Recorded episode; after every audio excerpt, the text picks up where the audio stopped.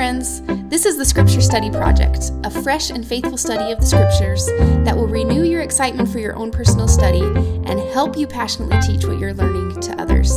I'm Krista, and I am here with my husband, Zach, and we are excited to get started on episode 49. We'll be studying Moroni chapters 1 through 9, again, kind of continuing on from episode 48. Yeah, really, we're just in Moroni 7 today. Yeah. So we're going to kind of ch- take Moroni 7 as the main focus of today's episode. If we sound different, it's because we switched studio locations.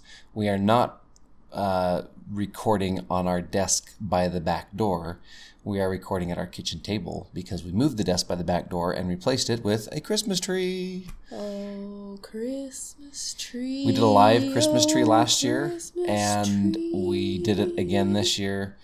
And even though it's a little bit more expensive, we absolutely love it. And next year, Eh, it I'm gonna- depends on. I mean, the money all equals out. I feel next year I'm going to get my man on and get an axe. We're going to go up and find some tree to cut The down. true act of manliness. That's right. That's right. Hey, our study tip for today uh, is a simple uh, three-letter word acronym. I don't know. It's not really an acronym even. For a way to help uh, students, way to help children become progressively involved in a lesson and at a more personal level. So the three letters are EST explain, share, and testify. And they represent three different levels that your child or your student can participate in the lesson. And each one becomes increasingly personal and um, increasingly challenging for him. Explain is where you ask your child to explain a truth or a principle or a scripture to you. This is a good way to gauge if they understand what you're reading, understand what you're teaching. Um, it's pretty straightforward what you're asking. There's a right and a wrong answer. If they have the right answer, they say the right answer. If not, then you help them get the right answer and then you explain it. So, something like, hey, from those verses, will you explain to me what it is that Nephi is saying? Right? That's an explain question. Share is where you ask them to share their thoughts or to share their uh, maybe even feelings or experiences on a specific thought. So, Or maybe interpretation of Right. the scripture. so this is a little bit more personal. It's a little bit more up to them. There's not necessarily a right question or right answer to the question.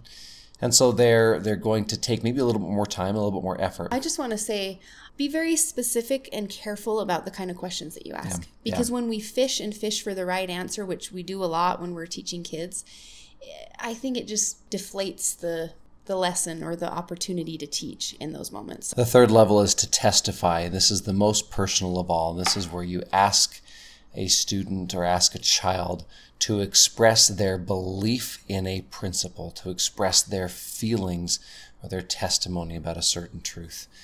Um, now, the reason I bring this up is because we, of course, want our children to be able to testify. We want their testimonies to grow and to strengthen.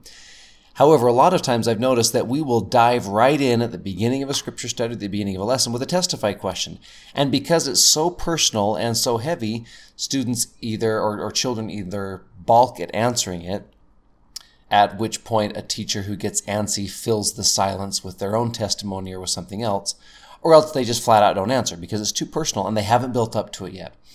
There's a power in walking your children step by step through the scriptures, starting at a simple level where they explain something that they can read in the scriptures, something that's they're confident it's the right answer because it's right there in front of them.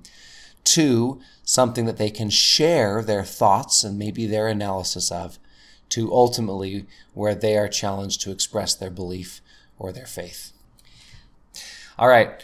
Um, I have seen this a couple of times, and I have in my head, though I couldn't find the specific instance. I think it was in the 2004 Olympics. I've since found examples from other Olympics, but I remember this scene from one of the Olympics, uh, Summer Olympics, on the relay race where they have four people on a race. Um, I remember this this four by 100 race where uh, if you were, if you are familiar with the race, there's four different runners. They each run hundred meters, and then they have to hand off a baton to a person in front of them. And I've even watched YouTube videos on how to correctly grab the baton. They stick their hand up behind them. It's a no look grab. So they hold their hand out. You run up behind them and you're supposed to place the baton with enough force in the hand that they can grab hold of that baton and then race off without having to look back or pause. Now I I'm no track star, but I did practice that because I was like in the elementary. Hershey's track meet. I was pretty fast in elementary school. I didn't grow after that, so I wasn't fast enough. But Well- yeah, they they sit. I mean, they practice that over and over Right. again. And the, the image I have in my head is this, and again, I don't remember the specific Olympics. I think it was 2004. Uh, but I know that it happened in 2008 with the men's team, and it happened in 2016 with the women's team, where they missed the handoff. is away, and the Americans have missed it. They've completely missed it, and And because they missed the handoff, the, the race is done. One slight miscalculation, and their race is done.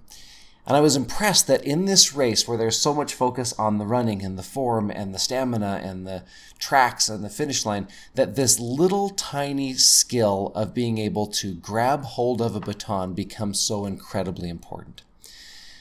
Well, that's what was going through my head this week as I read in Moroni chapter 7 these two verses.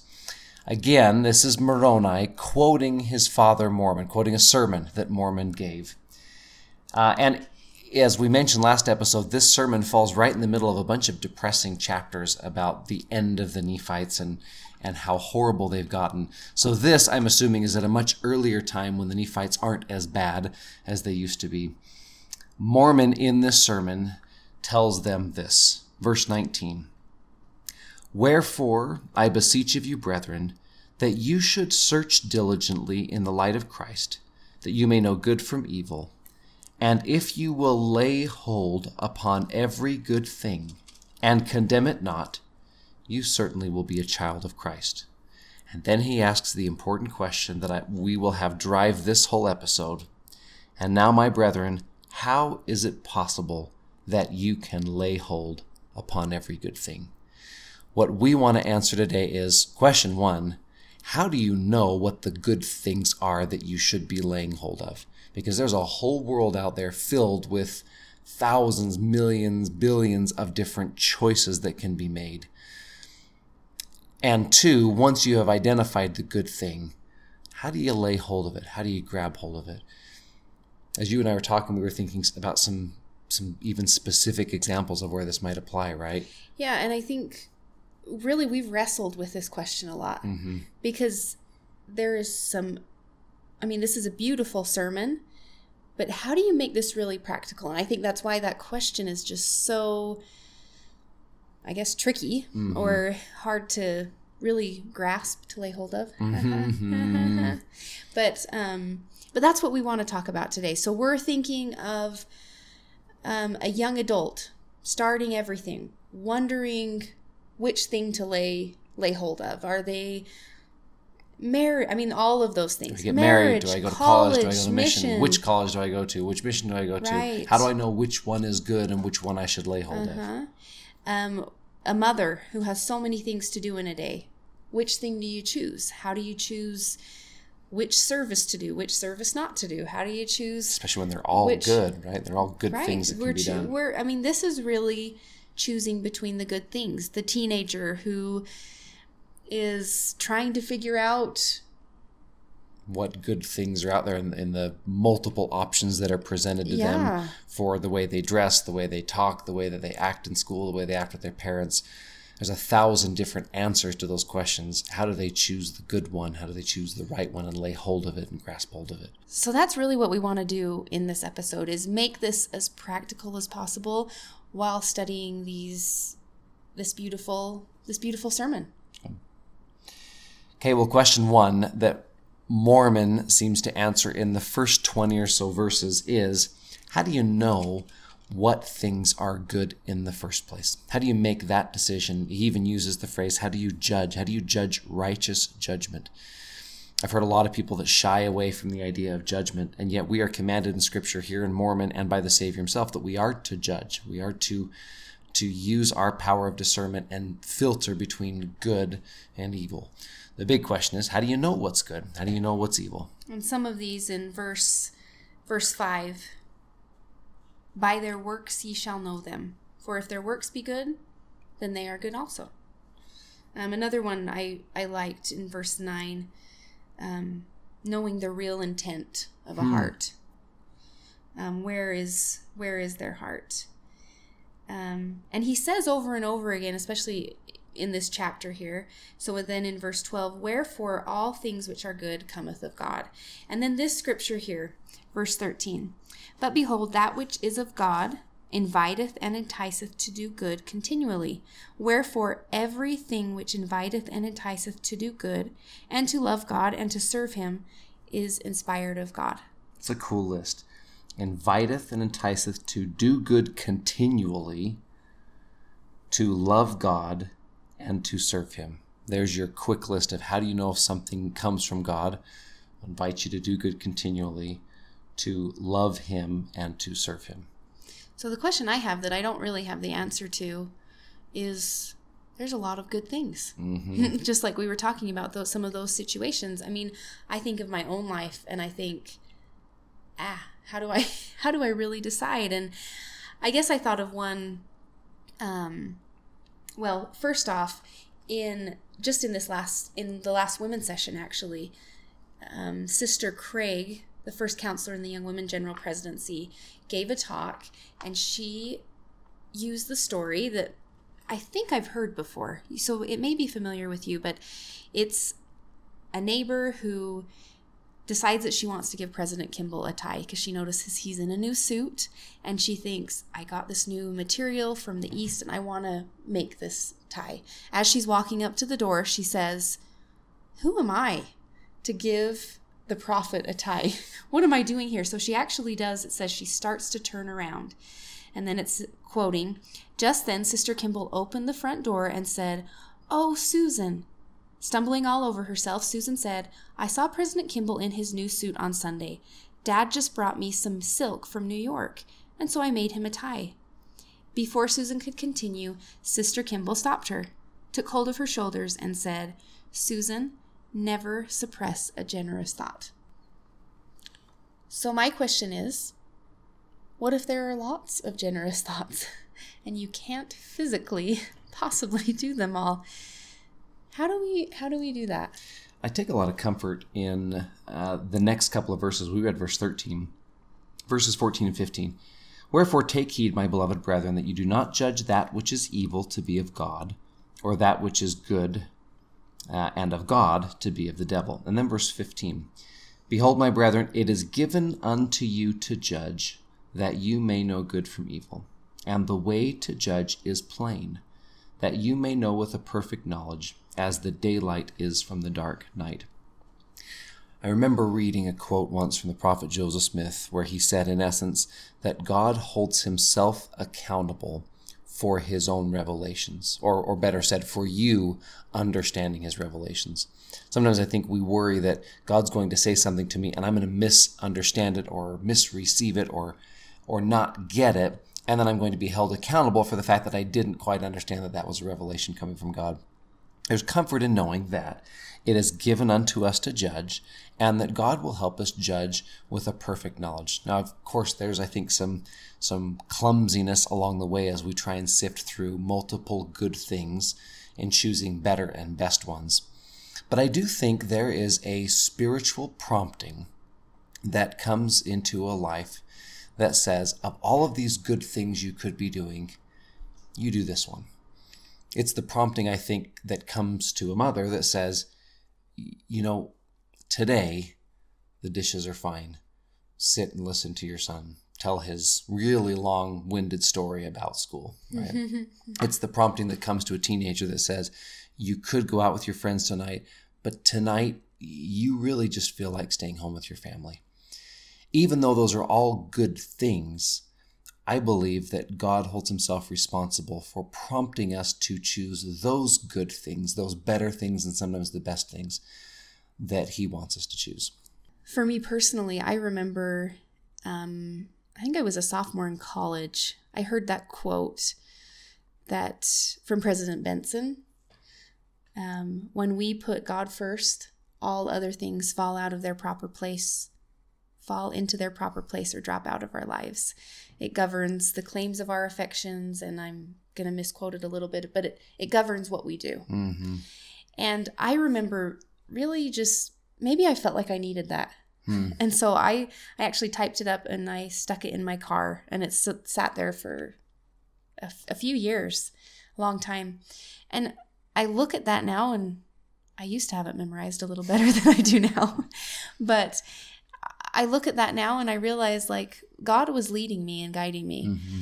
And although it's, and that's kind of the struggle is how do you make putting God first a practical thing? Mm-hmm. But when we do it, He leads us. And I, I, re- I really believe that that's true. Yeah. So if that answers, at least in part, and there's more you can study, but if that begins the answer of the question of how do we know what's good, the question Moroni asks is how do you lay hold of those good things? And maybe that's an extension of the question that you're asking of mm, once yeah. you identified good things, how do you lay hold? And he teaches this beautiful sermon about faith and hope and charity. Whenever I study this, I think of in my mind a three legged stool that is supported by one leg of faith, one leg of hope, and one leg of charity. At the end of our discussion here, I want to invite you, listeners, to consider your own three legged stool and ask yourself, how's it doing? Is one leg shorter than the other? Do you need to strengthen one area? Are you weak somewhere else? So, first, faith. Verse 25. Wherefore, by the ministering of angels, and by every word which proceedeth forth out of the mouth of God, men began to exercise faith in Christ, and thus, by faith, they did lay hold upon every good thing. Now, I've wrestled with this a lot because I think faith is one of those principles that if you ask people, do you understand faith? They'll go, yeah, I get faith. And in the same breath say, I don't get faith at all. It's a really hard thing to make practical. We know that faith has action with it, that it's a verb, but I don't think anyone really understands what does it mean to faith something. I can't Faith I can't picture myself faith. Yeah. It doesn't mean just to believe, to sit there and close my eyes and clench my fists and, and believe more, because that doesn't seem powerful enough. Yeah. So as I've thought about it, I've thought this faith, at its basic definition, especially in the Bible, uh, is trust. It's confidence in somebody or something. So to say we need faith in Jesus Christ is nothing more or less than saying we need to trust him. And when you trust someone, you obey them. When your kids trust you, they obey you when you trust a friend and they tell you to go here and eat food or to buy this certain cream for your face, you obey them. You go in and you eat food and you buy that cream. So if I were to boil down faith in its most practical, actionable form, I would say faith equals obedience. And I love in verse 5 that Mormon refers to it as a muscle. This is something that you exercise. You exercise your faith, you practice it. You're not completely 100% obedient, but you work at it. And bit by bit, you become more obedient to what the Savior is teaching and saying, so that His blessings, the good things that He is willing to give, become yours because of your obedience.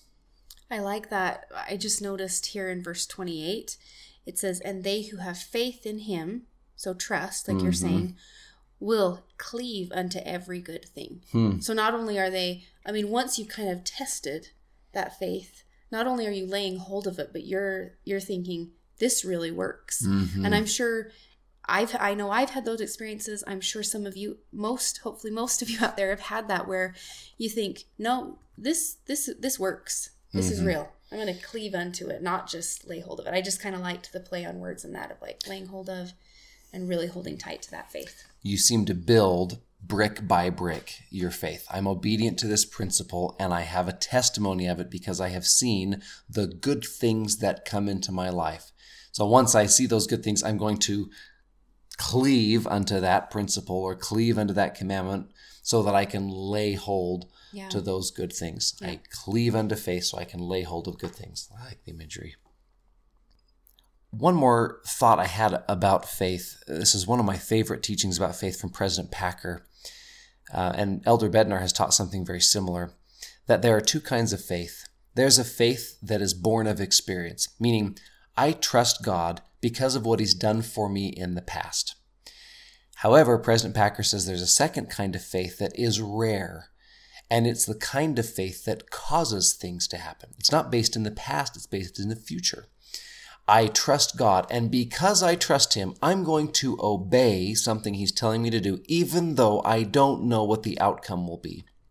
I think the way to lay hold on every good thing, not just some of them, but every good thing, is to practice, to exercise that kind of faith, where you're not waiting uh, for blessings to come to you. You're proactively seeking for God's commandments as you study the scriptures, as you listen to conference, so that you can cleave unto that commandment, obey it, and be blessed with a with a good thing until eventually you're blessed with every good thing. So we all know what comes next faith, hope. So here in verse 40, and again, my beloved brethren, I would speak unto you concerning hope. How is it that ye can attain unto faith, save ye shall have hope? Verse 41 And what is it that ye shall have hope for? Behold, I say unto you that ye shall have a hope through the atonement of Christ, and the power of his resurrection to be raised unto life eternal, and this because of your faith in him according to the promise. I love this verse. I love hope. um, I've mentioned this in a couple of episodes that I've been fascinated, even obsessed with the idea of optimism. And as I studied this chapter, I thought optimism really hasn't been, it's the best way I can describe it, but it's really not the best way that I think it's describable. Reading this chapter made me realize now what I've been obsessed with is hope. If faith is a confidence in God, a trust in Him, I think verse 41 illustrates that hope is an optimism about oneself. Listen to verse 41 again. What is it that you shall hope for? Behold, I say unto you that you shall have hope through the atonement of Christ and the power of his resurrection to be raised unto life eternal. So, what is it that you should hope for? You should have hope that you're going to make it. You should have hope that when you look at yourself, knowledge of your flaws notwithstanding, you can say, I am going to be raised to eternal life because of a wonderful God who showers me with every good thing and who has atoned for me. That is hope. That's the that's optimism at its core to look at yourself and say, I'm going to make it. Yeah, and I think even just with our faith in general is sometimes that's all you have Mm-hmm. is the hope that something's going to work out or that something's real. Um, because you just are optimistic that it's going to happen or that you just really hope. I mean, maybe if, I don't know. I'm trying to decide the difference between hope and optimistic. I think hope is more of like sometimes I feel like I'm just I'm just kind of hoping, That's and I the guess conno- it is a little. and I think that's the bit of- connotation that it has. I think that's why we shy away from talking about hope. I hope I'm going to make it That's to the true. celestial we've, kingdom. We've made it into that, haven't we? But I think hope is this really powerful thing where you view yourself because of your relationship with God in Yeah. a positive light. I like that a lot. I uh, I think I've mentioned this in a previous episode, but if I have, if you're listening, just nod and pretend like it's new to you. Um, I will poll my students from time to time and ask them which kingdom they think they're going to go to. Always, without fail, the number one answer is the terrestrial kingdom, the middle kingdom. Then it's sometimes a tie between celestial and telestial. Now, I very quickly follow up that with an understanding of what the telestial kingdom is, so I can tell each of them there, you're not going there. It's for murderers and liars, and none of you are murderers and liars. Yes, we all lie, but you're not a liar. So I erase for them the telestial kingdom and I say, okay, there's just the terrestrial and the celestial left. Now, you're choosing the terrestrial kingdom because you don't think you're good enough, because you think that the best people go to the celestial kingdom, and because you're not the best, you're going to go to the terrestrial kingdom.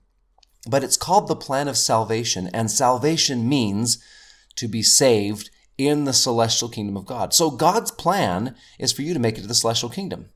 So when we look at ourselves and we say, well, I'm really not celestial material, I'm probably terrestrial material, you are arguing with God because he thinks you're going to make it. He is he's bending over backwards doing everything he can, including the sacrifice of his son to make it so that you can get to the celestial kingdom. And so I think there's a lot of power in laying hold of every good thing. One of the good things we can lay hold of is the blessings and the peace that comes to us when we look at ourselves and say, Of course, I'm not perfect, and of course, I've got things to work on. But you know what? Because of a good God and the atonement of His Son, I'm going to make it. So say it to yourself right now I'm going to make it. I'm going to make it. And my family's going to make it. We're going to be okay. And then listen and watch for what good things come into your life when you have that kind of a hope.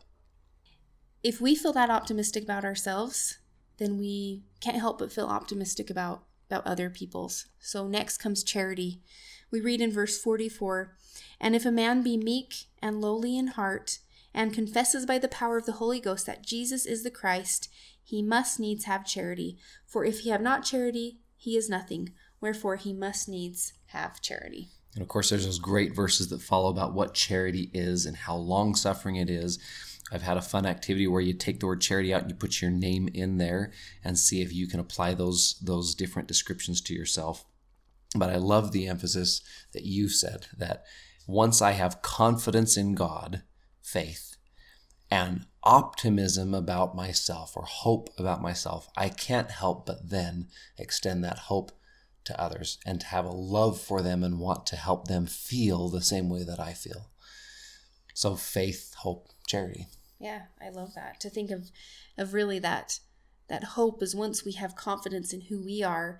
I th- I think I love the term that starts that off is that meek and lowly in heart. Mm. We're confident in who we are and who God sees us as that it's so much easier for us to love other people and to feel charity because we realize that God has this abundance that he gives to all his children and we just get to be a piece of that to spread his love and his light to other people. Talk about laying hold of every good thing. Anyone that's ever been involved in a charitable act of any kind, I don't know of better good things that come than when we're involved in loving and serving others. Yeah. So the evaluation for you right now then is this.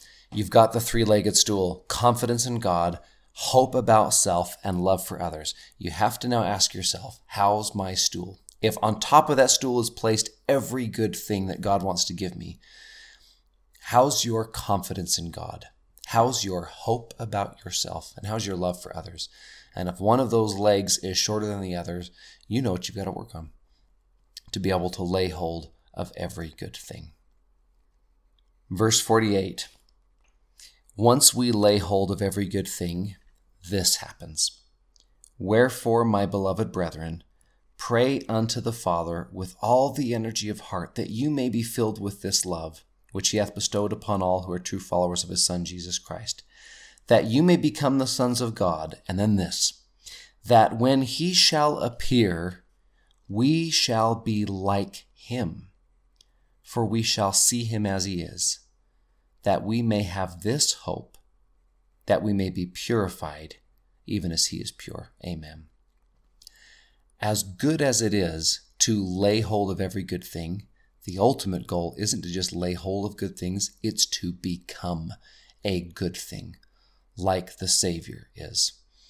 And so the goal of faith, hope, and charity, and the ability to discern between good and evil and lay hold of those good things, is that one day when you look at the Savior, you will look at him and he'll look at you and you'll see you've become like him.